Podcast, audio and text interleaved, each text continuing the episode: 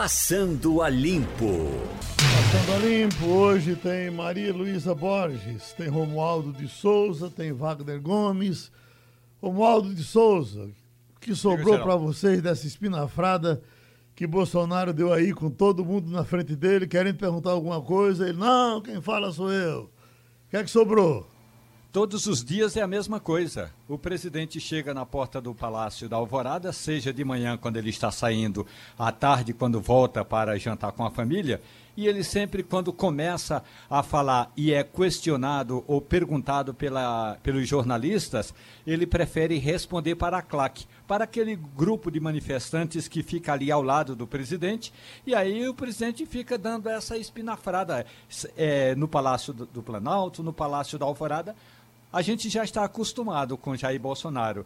É, em, em, em, termos de tratamento civilizado com a imprensa, Bolsonaro tem sido sempre assim, Geraldo. Não é novidade. E é interessante, né, Romualdo, que quando ele começa a falar que algum dos apoiadores é, é, bate palmas, exalta a figura do presidente da República, quando ele comete uma estupidez dessa, aí parece que ele se enche mais ainda, aí ele solta mais ainda. Ele Na semana passada, se fosse um jogador de futebol em campo. Exatamente. Na semana passada, o presidente, quando saiu depois daquele café da manhã com os deputados apoiadores dele, que eram ao todo 11 que queriam falar, então o que ocorreu foi o seguinte: quando um jornalista foi fazer uma pergunta ao presidente, o presidente levantou a mão e falou assim: deixe de ser mal educado e deixe a mulher falar, que era uma deputada. Ou seja, na prática tem sido sempre assim. Agora, o pior de tudo é o seguinte: tem para chegar ao Palácio da Alvorada, quem já esteve, Geraldo, você que já esteve lá, quem che para chegar no Palácio da Alvorada, você tem que passar numa avenida que é bem na porta do, do, do Mourão, que é o vice-presidente da República, e ali tem uma barreira de contenção. Então, o, os seguranças do GSI, o Gabinete de Segurança Institucional, ficam barrando todo mundo. Então, tem de fazer o cadastro de todos aqueles que são os manifestantes e apoiadores e também os jornalistas. Quer dizer, a, a história de ter uma credencial não serve de absolutamente nada.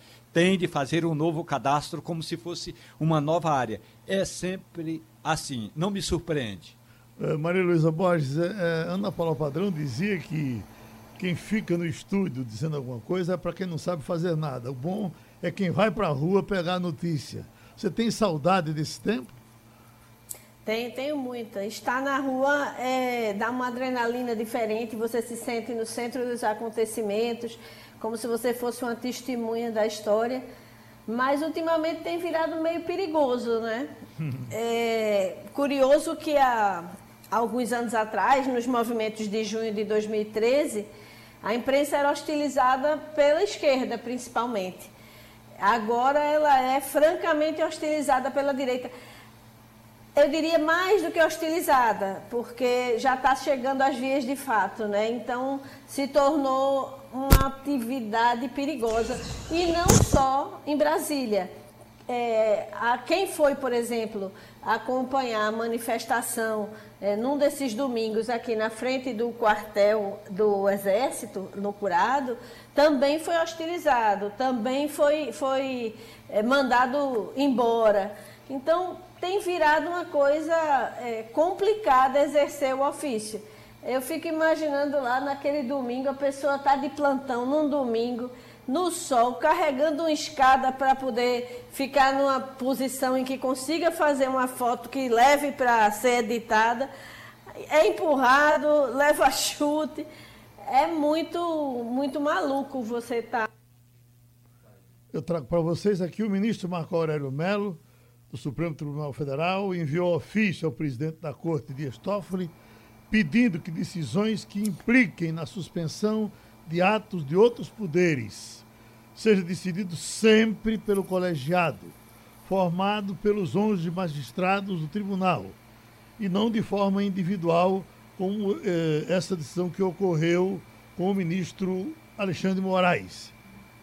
É por aí, eh, Wagner Gomes. Ô Geraldo, o que o ministro Marco Aurélio quer é evitar um desgaste pessoal Uh, e que acabe contaminando a corte também. Então, o que aconteceu, por exemplo, com o ministro Alexandre Moraes, quando decidiu barrar a nomeação do delegado Alexandre Ramagem para a chefia da Polícia Federal, ele levou a, as pancadas maiores, mas a corte não escapou também. Então a intenção do ministro Marco Aurélio é fazer com que a corte se responsabilize pelas decisões e não deixe a decisão apenas a cargo de um ministro somente. O, Romualdo, o ministro Alexandre Moraes eh, tem eh, mandado meio calado depois que recebeu os ataques, com aquela que era que, será que eu pisei na bola? Me parece que ele não se sentiu bem depois da decisão que tomou.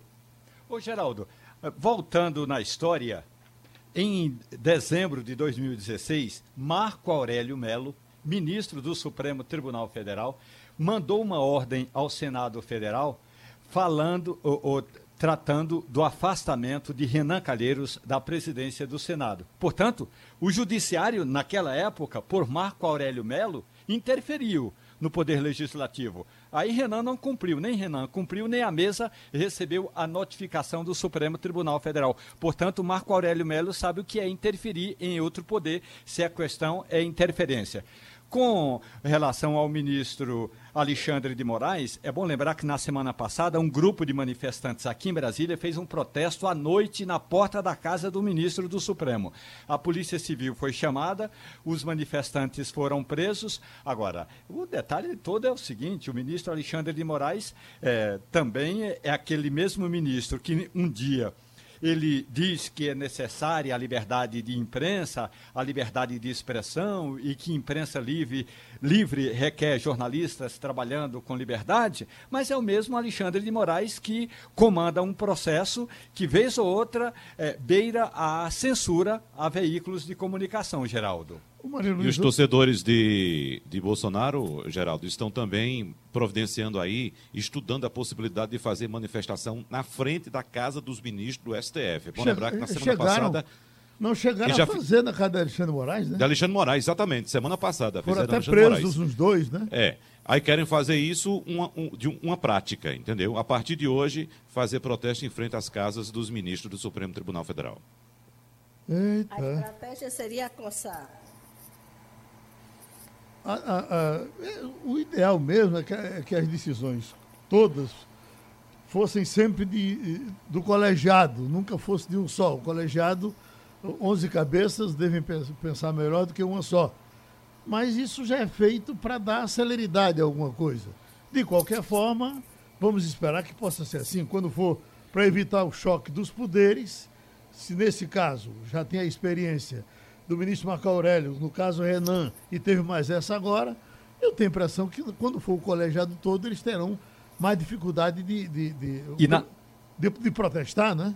E na proposta, Geraldo, é, apresentada pelo ministro Marco Aurélio Mello ao presidente do Supremo Tribunal Federal, ele diz a Dias Toffoli que esses casos, por exemplo, se agora é, o Supremo fosse provocado com relação à nomeação é, do novo diretor-geral da Polícia Federal, o Rolando Alexandre de Souza, aí o Supremo teria de parar tudo o que está fazendo, reunir os 11 ministros para tomar uma decisão. Ou seja, demoraria, demoraria a tomar uma decisão. Não é assim de uma hora para outra que os 11 ministros se reuniriam para analisar. Por isso que a questão da decisão liminar e precária, como, diz o, como dizem os operadores do direito.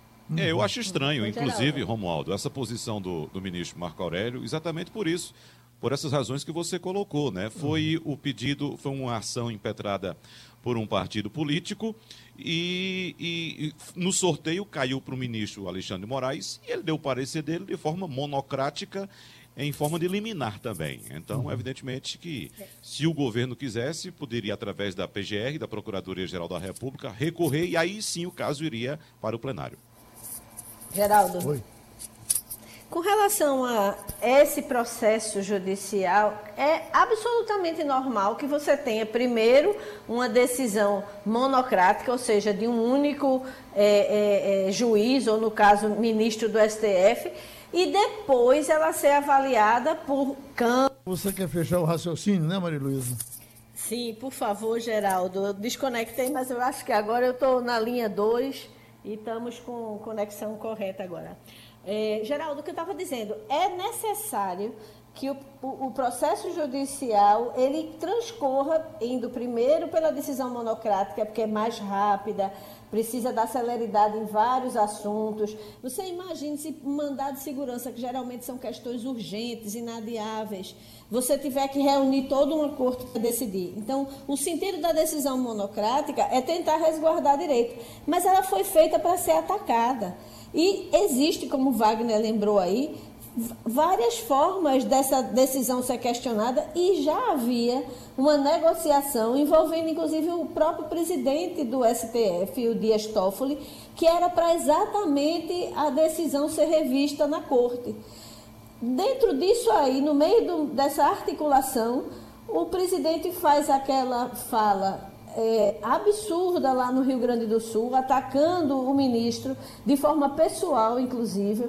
Os é, deputados ligados a ele começaram a acusar o ministro de ter ligação até com o PCC, entendeu? Que isso é o tipo da coisa que você. É, se você tem provas disso, você tem que denunciar e na justiça depor, mostrar suas provas e, e, e o ministro ser preso, se isso for verdade. Então, começou uma grande operação de desconstrução da figura do ministro e obrigou a corte a sair em defesa. Então, o que havia de, de concertação de, é, é para tentar resolver o problema pela via normal, ela acabou ali, acabou pela verborragia do presidente. Depois do que ele falou no Rio Grande do Sul, não havia mais condição nenhuma de você negociar nada. Porque existem decisões que favorecem um lado, que favorecem o outro, mas decisão monocrática, ela é para ser atacada e ela seria, e havia grande chance de ser revertida. Só que o presidente preferiu chutar o balde. O, o Wagner, o, entrando na nossa onda aqui da questão do coronavírus, eu estou recebendo até um recado aqui do professor Manso, que ele passa 24 horas por dia fazendo essas projeções, vendo e revendo esses dados, ele bota parabéns para as autoridades da saúde do Ceará, que tá, agora estão conseguindo achatar a curva exponencial da Covid-19. Aí a mãozinha que estava lá para cima já está indo para o lado e começa a descer. O formato da curva mostra a luta das autoridades para quebrar, para achatar a ferocidade da epidemia. No caso da nossa aqui, nós, nós estamos numa situação ainda ascendente, não é isso, Wagner? Nosso caso ainda é de curva ascendente, eh, Geraldo, e a expectativa das autoridades é que essa curva continue eh, até, hum, na melhor das hipóteses, subindo até o dia 15 de maio. Melhor forma de falar, né? né? Eh, até o dia 15 de maio deste mês. Ou então, na primeira semana de, de, de junho, né? O ideal é que a gente já começasse a achatar como o Ceará já começou. Felizmente, boa notícia essa do Ceará. Mas a gente só pode pensar em outras medidas, medidas como, por exemplo, o relaxamento, quando essa curva começar a descer. Ou seja, a gente tem que atingir o pico, chegando lá em cima, no pico, começar a descer, aí sim, aí a gente já começa a pensar é, em, em, outras possibilidades. Mas enquanto essa curva estiver subindo, e se por acaso essa ascensão começar a aumentar, essa curva ficar cada vez mais para cima, talvez seja necessária a adoção de medidas mais drásticas, mais restritivas de circulação de pessoas, Geraldo. Maria Luiz, o Jornal do Comércio traz hoje uma entrevista do neurocientista Miguel Nicoleles. Esse cientista parece que é aquele do Rio Grande do Norte, que foi para uma isso. Está na Universidade Americana, não é isso? Ele tem uma, um, um, centro que pesquisa lá o cérebro, né? Inclusive já apresentou aquele exoesqueleto, uhum. que foi atração, acredito que na abertura das Olimpíadas. É um cientista bem conceituado e ele faz previsões assim bem dramáticas de que a gente está só começando a aceleração da curva, né? Uhum. Então ele prevê inclusive que o Brasil vai se tornar o próximo epicentro. A gente já viu a Covid-19 se deslocar da China para a Europa, tendo seu epicentro ali naquele eixo entre a Itália e a Espanha. Depois ela se desloca de forma muito mais violenta para os Estados Unidos, né, que já está na casa dos 70 mil mortos. Eu não vi ainda o número de hoje, mas esse era o número de ontem. É, e aí ela vem para a América do Sul, só que o Brasil se torna a sua principal porta de entrada. E São Paulo, naturalmente, por ter os dois aeroportos mais movimentados da América Latina, se torna o epicentro nessa região.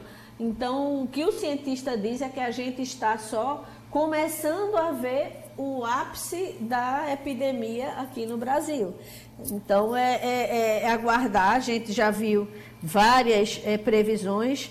Eu me lembro que você até trouxe uma é, da Universidade de Singapura, estimando que até junho todos os países teriam saído do momento mais crítico, né, o que chamam lá o topo da montanha.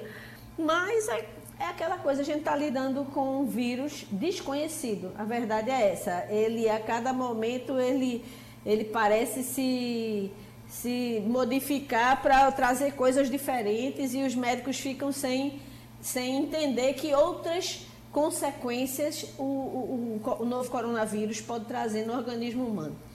Ô, Maria, e, e, vamos, vamos também colocar Romualdo na conversa, porque quando a gente fala de América do Sul, a gente tem essa previsão catastrófica para o Brasil, que o Brasil pode ser o próximo epicentro do novo coronavírus eh, no planeta. Mas a gente, quando observa o Cone Sul, América do Sul, situação pior do que o Brasil. A gente só tem no Equador, que tomou, é, não tomou atitudes necessárias para evitar a proliferação do vírus e também a movimentação de pessoas, e deu no que deu. Mas, por exemplo, a Argentina, Romualdo, que o, o governo adotou praticamente uma restrição completa na circulação de pessoas no país a gente não escuta notícias tão dramáticas da Argentina. O, Como é que está a situação o, por lá, Romualdo? O Paraguai parece que está tentando retornar hoje. Né? Isso. Normalizar exatamente. a situação. Oi, Romualdo. Uhum. Olha, eu teria duas observações, ainda voltando à entrevista publicada hoje com o professor Nicoleles no Jornal do Comércio. Ele diz que as subnotificações no Brasil levam a crer que hoje nós teríamos entre 10 e 12 vezes mais é, gente contaminada do que os registros apresentados pelo Ministério da Saúde. Se o Ministério da Saúde diz que hoje são cerca de 107 mil contaminados, 10 vezes mais, nós chegaríamos a um milhão de pessoas. Portanto, os números do professor Nicoleles são de fato assustadores e ele dá uma, eh, aliás, ele dá uma estocada no Conselho Federal de Medicina. Wagner Gomes, o Conselho Federal de Medicina foi, pro, foi procurado pelo Ministério da Saúde para dar um parecer sobre esse pedido dos governadores do Norte e do Nordeste para que médicos que não tenham o revalida, mas que eh, sejam formados no exterior, estão no processo de legalização, possam trabalhar, sobretudo, nas comunidades carentes. Aí o que fez o Conselho Federal de Medicina? O presidente do Conselho Federal de Medicina gravou um vídeo dizendo que é falaciosa ah, é falacioso o argumento dos governadores do Norte e do Nordeste, que não falta médico no Norte e no Nordeste, tem muita gente querendo trabalhar. Aí o presidente Jair Bolsonaro foi lá e replicou esse vídeo, passou o vídeo adiante. O que significa na prática que o professor de Coleles está dizendo o seguinte: olha, não interessa onde o médico é formado, se há uma necessidade, coloca ele para trabalhar. Mas o presidente da República, seguindo a, a, recomendação do Conselho Federal de Medicina disse que não, que o Ministério da Saúde não vai contratar médico que não tenha participado, não tenha feito o revalida com relação aos números na Argentina, realmente são muito pequenos. A Argentina vi, vive hoje um lockdown, um fechamento total. As pessoas não saem de casa se não tiver um motivo justo. O que é um motivo justo? Sair de casa para ir ao supermercado e quando voltar tem de passar na barreira mostrar o ticket da compra ou para ir. É... Maria Luísa, uh, eu estava vendo aqui nós fizemos um debate semana passada com o pessoal de Polícia Federal, de delegacia uh, trabalha com essa coisa de internet, de tratando de fake news. E tem, uma, um, tem um caso agora que está sendo investigado pela polícia que é, é, é, mostra realmente como essas armações acontecem. Aparecia uma senhora e ela dizendo de forma convincente assim de que veja o que está acontecendo aqui, um caixão que sede teu defunto tem pedra dentro. Ela queria fazer uma denúncia, armar uma denúncia com relação a um cemitério, a situação de Minas Gerais, de Belo Horizonte. Mas aí, quando o pessoal vai investigar, é, uma, é, é, é um, um, material de 2017 de um cemitério de Campinas. O cemitério que ela mostra é, o cemitério, é um cemitério em, em Manaus. Né? E a causa que, que interessa a ela deturpar é uma causa de Belo Horizonte. Você imagina que salada ela fez? E as pessoas ficaram Exato. acreditando naquilo. Pois não, Maria Luísa? Eu recebi essa fake news, inclusive nos grupos aonde eu estava, eu fiz questão de mandar a informação de que era falsa. Né? Na verdade, o caixão de 2000 era um, um falso enterro de 2017 que estava sendo organizado para encobrir algum crime. Não tinha nada a ver com Covid. Novo coronavírus não tinha nem aparecido. E viralizou. Inclusive, teve deputada que estava lá naquela, naquele dia do pronunciamento das deputadas apoiadoras de Bolsonaro, compartilhando e dizendo: olha aí, estão mentindo, não tem gente morrendo como estão dizendo, estão falsificando enterro. Então, assim, de fato, foi uma coisa muito louca. Mas saiba, Geraldo, que usar fotos fora do contexto, usar vídeos fora do contexto, é uma das formas mais é, é, conhecidas de falsificar uma informação. Então, existem sistemas que você joga a foto lá, inclusive o próprio Google tem um sistema desse, que é uma espécie de busca reversa. E ele lhe diz todas as vezes aonde aquela imagem foi publicada. Você consegue ver a primeira publicação daquela imagem.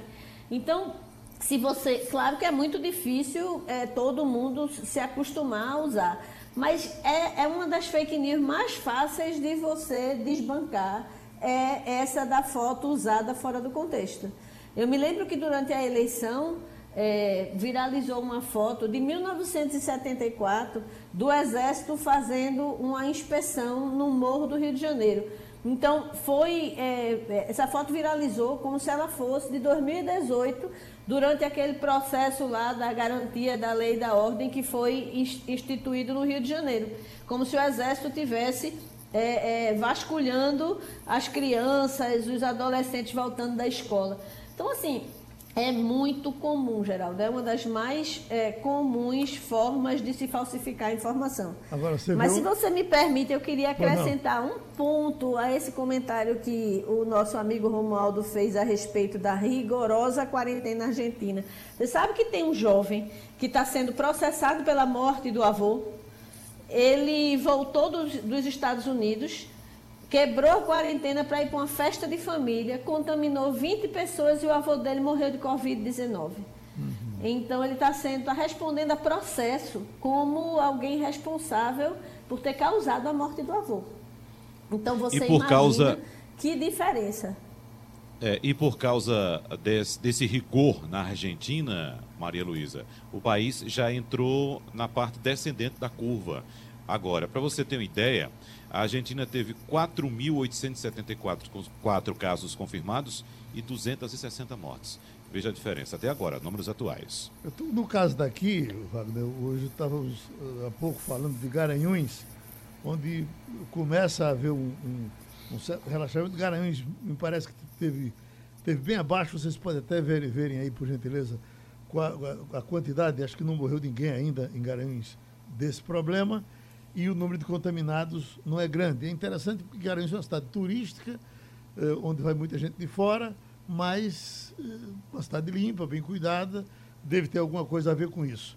E eles já estão retomando hoje as óticas, elas estão abrindo, e as feiras, me parece que a partir de amanhã ou, depois de amanhã, eles já voltam a, a, a, retomar as feiras. Que eu acho que é o que vai acontecer. Vai, deve ir caindo assim, feito, feito dominó. Um, Triunfo, como é que está? Aí vamos dar um, abrir um pouco, não sei quem onde é que está. E o Recife e a região metropolitana é que são mais preocupantes e é bem possível que eh, o governador até já admite um, uma paralisação de tudo. Mas, Geraldo, Geraldo, tem um dado bastante importante aí. Veja só, se nós, no Recife, região metropolitana, já não temos segurança nos dados que nós recebemos devido à não notificação a subnotificação de casos, imagina no interior. Né? Como é que fica a situação da notificação de casos no interior e também o atendimento a essas vítimas. Então, é preciso ter muito cuidado nesses, nesses números, principalmente do interior. Eu simplesmente não confio, porque não há notificação confiável nem na capital, quanto mais no interior. É, o que eu acrescentaria, Geraldo, é que os grandes focos da epidemia é, são aquelas cidades onde você tem grandes aeroportos que recebem voos internacionais. Foi por onde a doença entrou. Então você tem São Paulo, você tem Rio, você tem Recife, você tem Fortaleza, Manaus. São todas é, cidades com voos internacionais para áreas que tiveram muita é, contaminação, muitos casos, muitas mortes. Então foi, foi a partir daquela aquele bolsão urbano que a epidemia começa a se espalhar para as cidades é, é, mais distantes.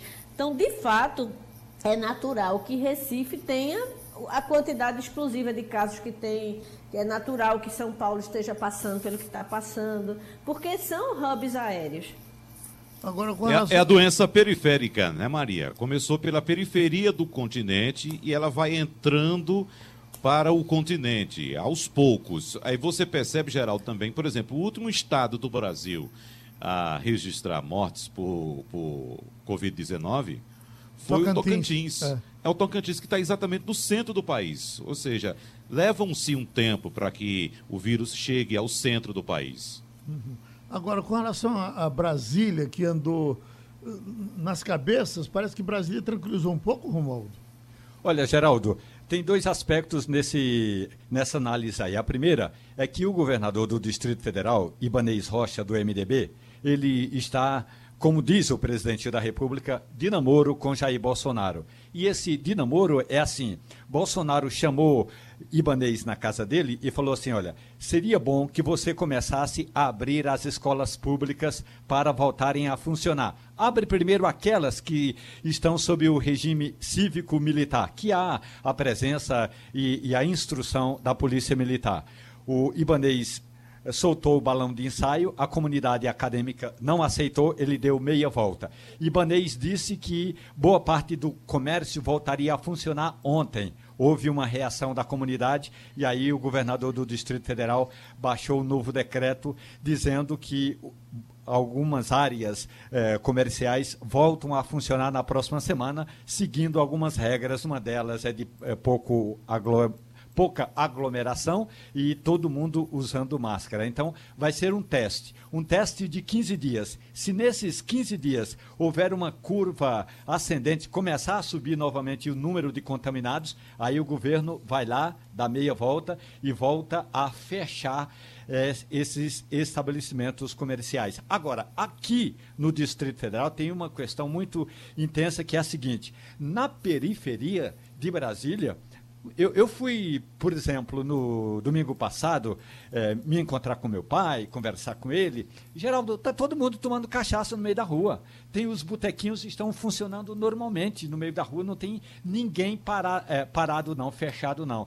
E aí você diz, ah, mas é só na periferia? Não, porque eu não passei no centro da cidade, porque o centro da cidade estava literalmente fechado com aquele protesto dos apoiadores do presidente Jair Bolsonaro. Enquanto isso, já tinha gente no, pró no próprio domingo fazendo fila nas portas das agências da Caixa Econômica Federal. E aí eu toco nesse aspecto porque eu li hoje um artigo da professora e advogada Yane Teles, também no Jornal do Comércio, que ela faz uma crítica contundente às exigências cadastrais que o governo está fazendo para que as pessoas se cadastrem, se registrem para receber o tal do Corona Voucher, os 600 reais. Muita gente, diz a advogada, não tem sequer aplicativo, não tem internet em casa, não tem torneira para lavar as mãos. Imagine aplicativo, celular e internet para fazer esse cadastramento.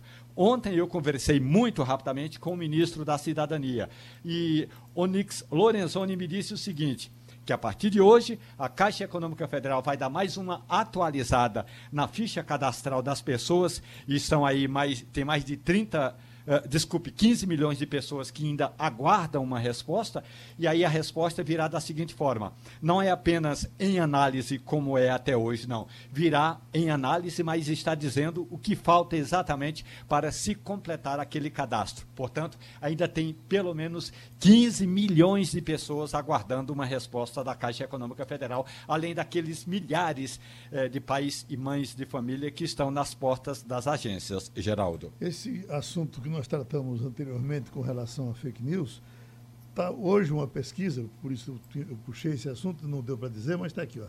Pesquisa aponta que 110 milhões de brasileiros acreditam em notícias falsas. Não é muito? É isso. Ô, Geraldo, é muita coisa. E por falar em notícia falsa, está até na página do Jornal do Comércio hoje na internet, no jc.com.br. Ontem, rapaz, ontem à tarde, encheram o saco da gente aqui com informações a respeito de um pouso forçado de um jatinho na Gamenon Magalhães. Veja só. A, a, aquilo Hã? bateu o mundo todo ontem, rapaz. Pois é.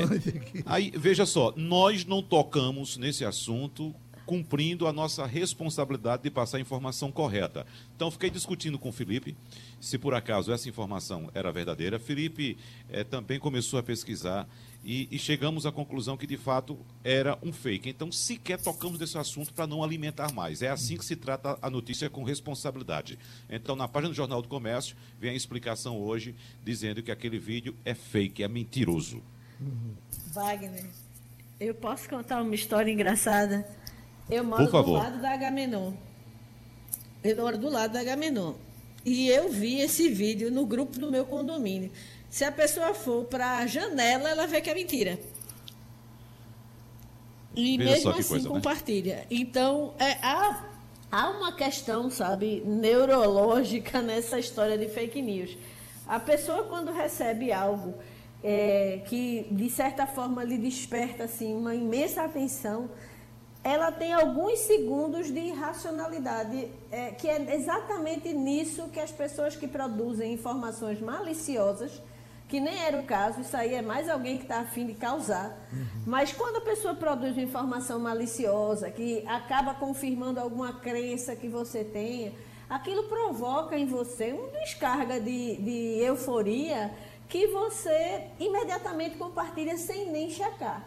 Então é muito, é muito típico, porque é, é, quando eu recebi, eu disse, meu Deus do céu, a pessoa só precisa ir para a janela para saber se isso é verdade, entendeu? Ela não precisa nem ir para a internet. E aconteceu, estava no grupo do meu condomínio o avião que pousou na Gaminon. A primeira dúvida que me veio foi, Maria Luísa, como é que o piloto conseguiu desviar de cabos, de fios aéreos, né, de, de semáforos, de tudo, Acaba e pousar bom, né? o avião? Esse é bom, viu? Pensa no piloto Esse bom. Esse é bom, vai. E a, e a não está cheia de carro, com todo, com todo cuidado que está se dando para ninguém ir para a rua, menos na Gamenon. Na, toda hora que você passar na Gamenon tem carro menos claro do que era antes, mas muito carro aí. Romualdo de Souza e Regina Duarte, sai ou não sai do governo? Diz que tem familiares dela, tem amigos, dizendo que ela não tem o que ficar fazendo.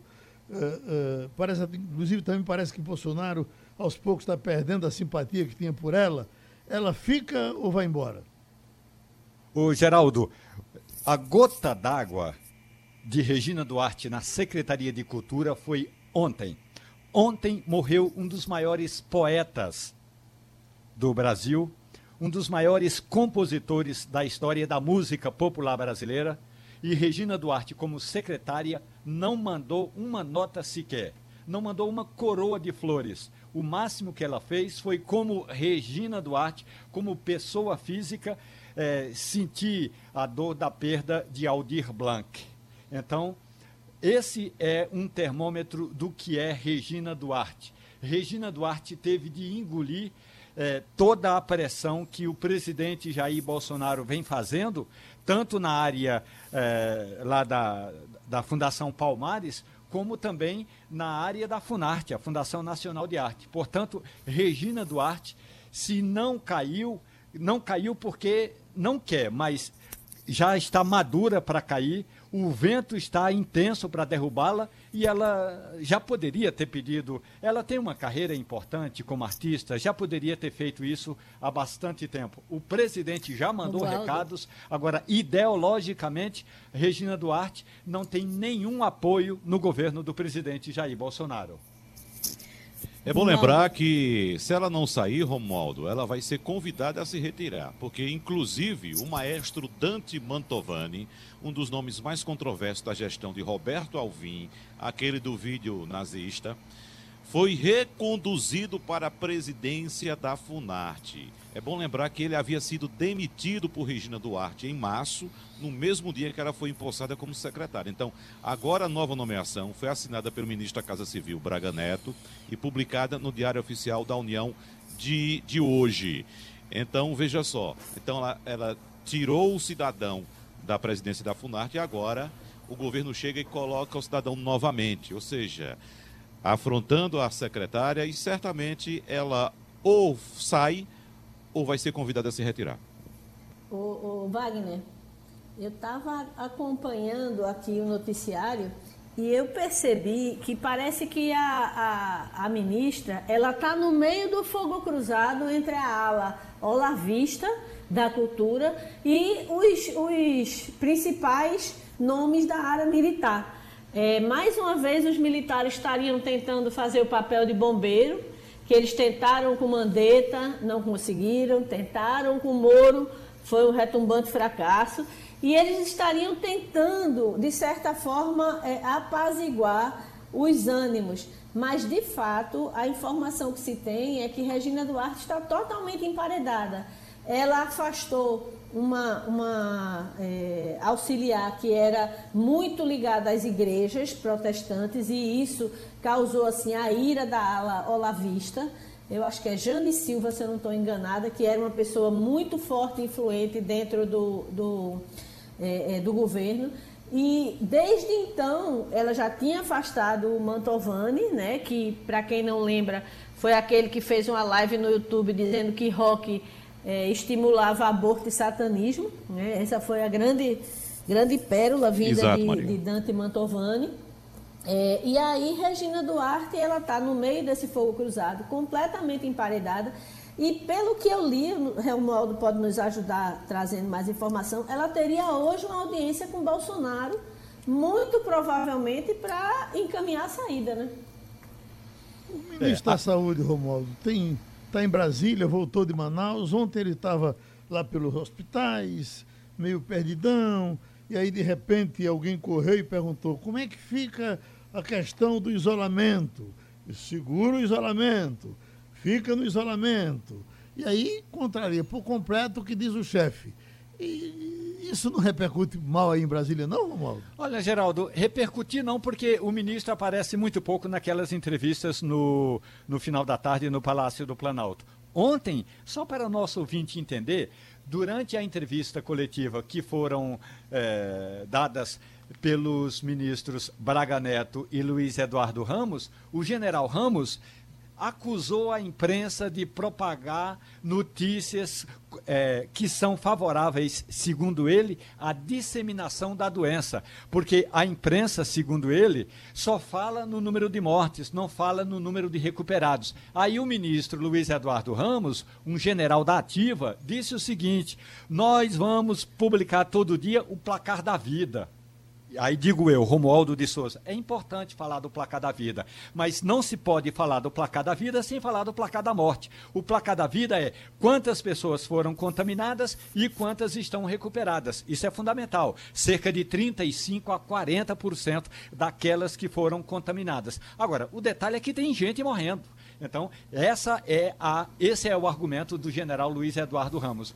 Com relação a Nelson Tais, aí o ministro da Saúde sai de Brasília, vai para Manaus, se atrapalha na hora de colocar a máscara, mas esse ministro continua batendo na mesma tecla, Geraldo. Ele acha que o isolamento é fundamental e no momento não é hora de afrouxar as regras. O, a questão é que eh, o ministro não está dando entrevistas em Brasília e, portanto, as entrevistas ou os depoimentos, as declarações de Nelson Tais não repercutem como repercutiam as entrevistas diárias de Luiz Henrique Mandetta, que botava aquele jaleco do Ministério da Saúde, sentava ali na frente e fazia toda aquela encenação importante, mas era uma encenação. Agora, Nelson Tais está um pouco mais distante desse rame-rame do quebra-queixo das entrevistas no Palácio do Planalto. Hoje é o Dia Mundial da Língua Portuguesa.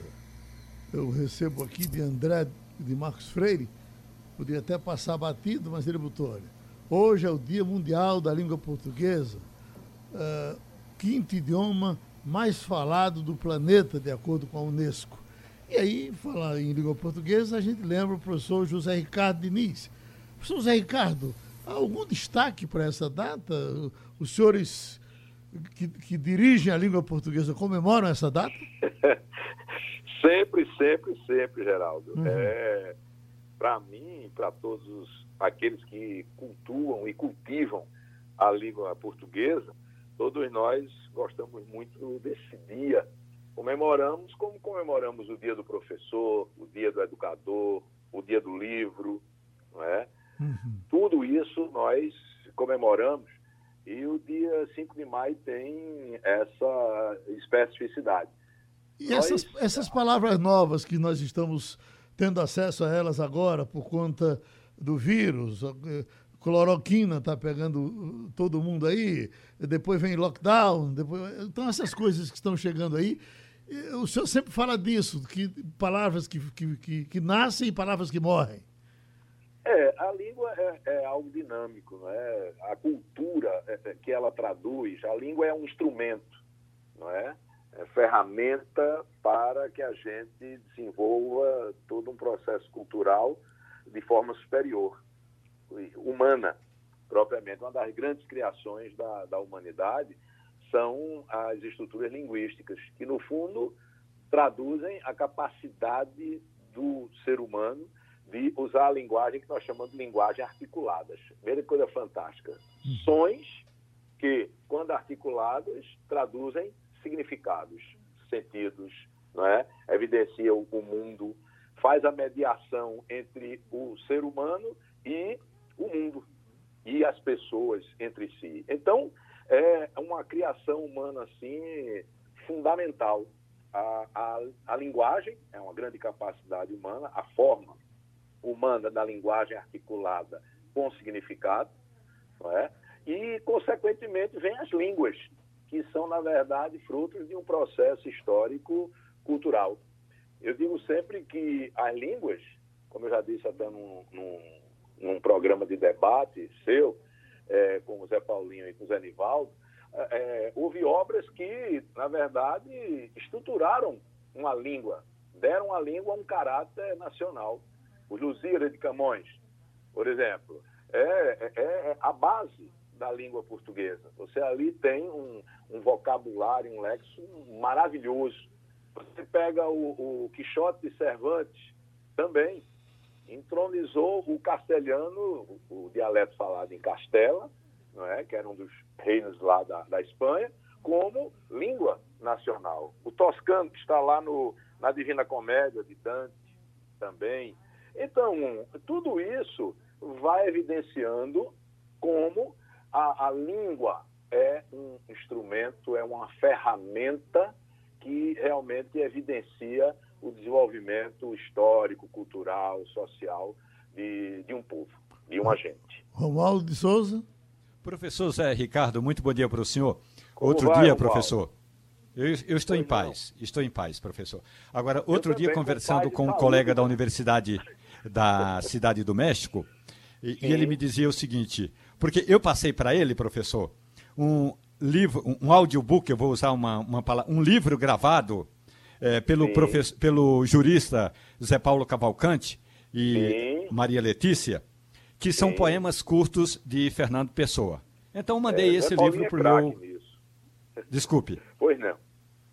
Aí eu mandei esse livro para o meu colega, professor lá na Universidade do México, e ele disse o seguinte: olha, a sonoridade da língua portuguesa é algo fantástico. É como se você pegasse hoje a, os idiomas mais falados é, quantitativamente falando, por exemplo, o, o inglês e enxertar-se milhões de palavras para você uhum. cantar o idioma e que somente a língua portuguesa tem essa sonoridade, professor? Olha, eu, eu, eu fico até emocionado com isso, porque é, a proximidade nossa com a, a língua é, espanhola, né, que se espalhou pelo mundo, e é uma das mais faladas no mundo, além, é mais do que a língua portuguesa, né, bem mais, se considerar no contexto mundial, também tem uma sonoridade maravilhosa. Eu acho que cada língua tem a sua sonoridade, mas cada língua tem sua especificidade, cada língua tem sua forma de arranjar, não é? Para informar, mas também para encantar.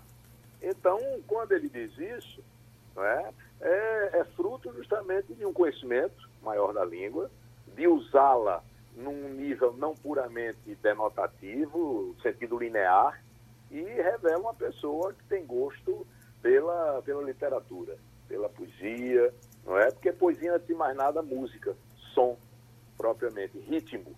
Como diz Cecília Meirelles, asa ritmada, não é? Então, é, eu fico muito é, emocionado com isso, porque uma outra grande língua, irmã nossa, não é?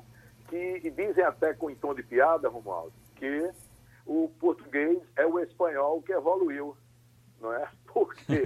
Porque, na verdade, o espanhol manteve uma estrutura mais antiga, mais arcaica, e a língua portuguesa foi ganhando novas estruturas, evoluindo. Evoluindo no sentido que ela foi se transformando, como o espanhol também, mas é, evidenciando uma maior evolução em relação ao latim, que é a língua mãe de várias outras, além da língua portuguesa e da língua espanhola. Maria Luísa. Então, é muito bom ouvir isso, muito bom. Malu?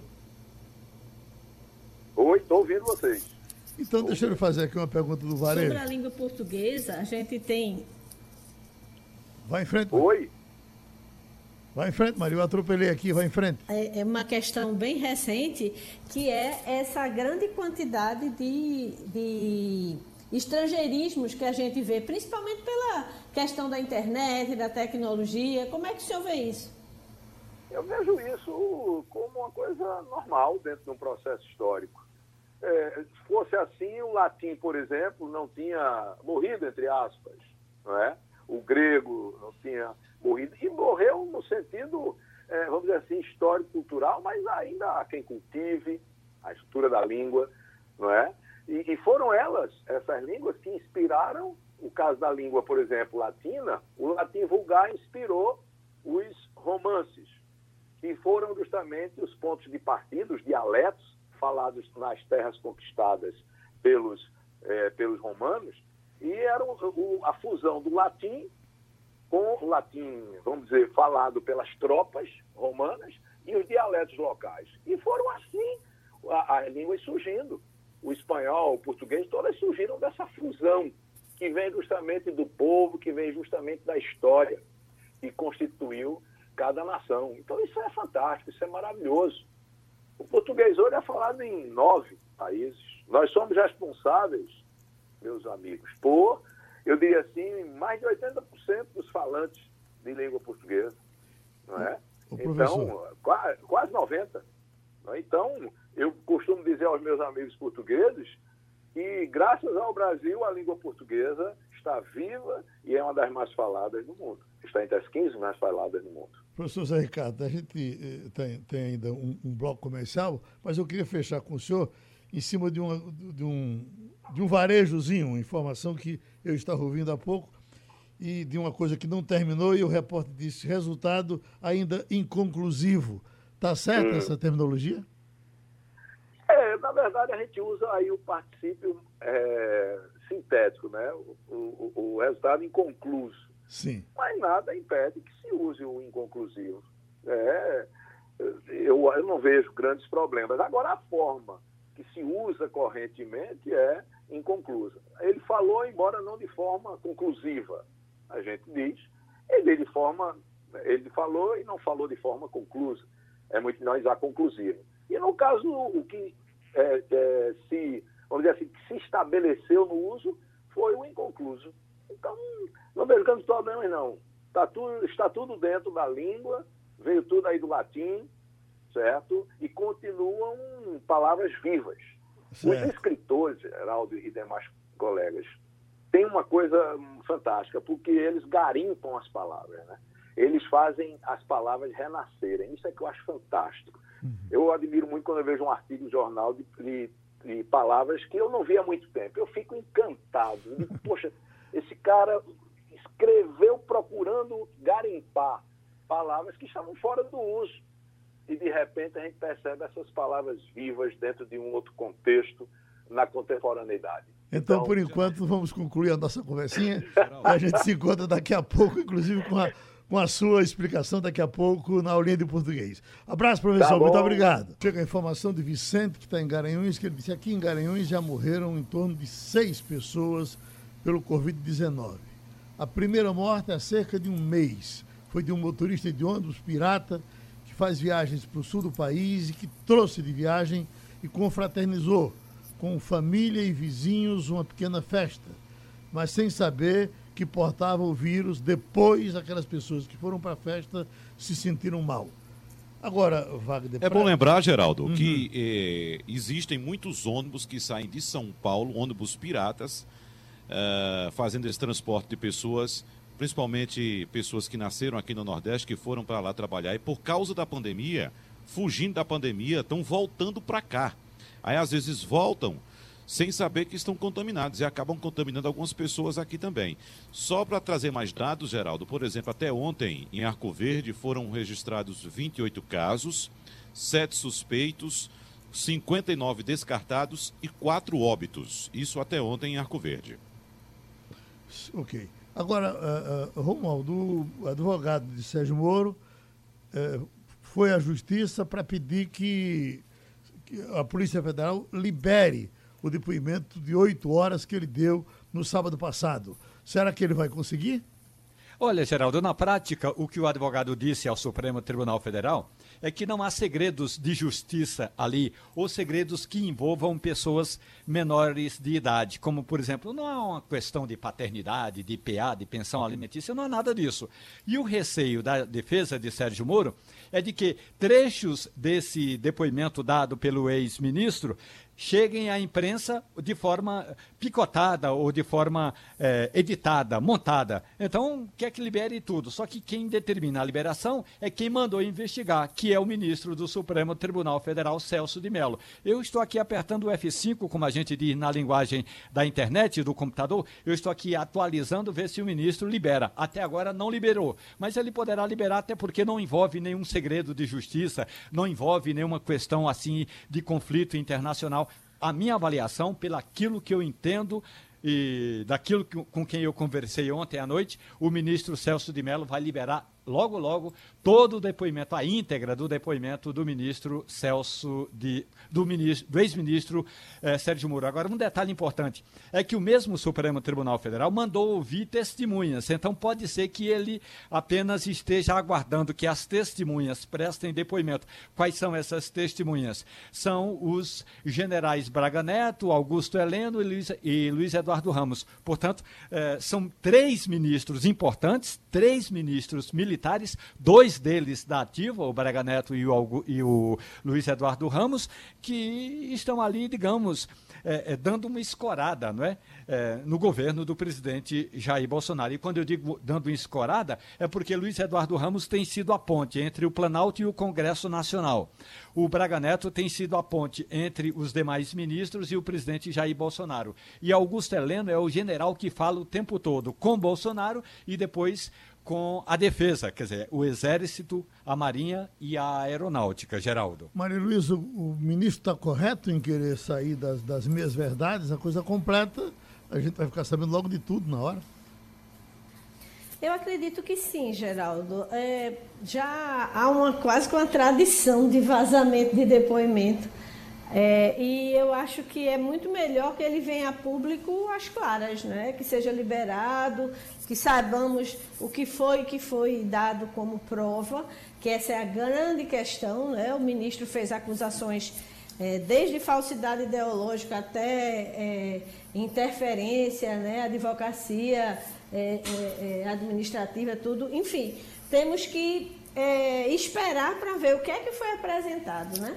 E é bem importante que isso venha a público e que as pessoas possam acompanhar o, o desenrolar de, uma, de um processo que é tão crucial, né, para a nossa política. Tensão no Palácio do Planalto, viu, Geraldo? Porque uhum. sábado Sérgio Moro chegou na sede da Polícia Federal em Curitiba e só saiu de lá oito horas depois. Imagina o conteúdo de um depoimento que durou oito horas. Eu acho que vem algo bombástico por aí. Vamos embora? Terminou o Passando a Limpo? Vamos. Passando a Limpo.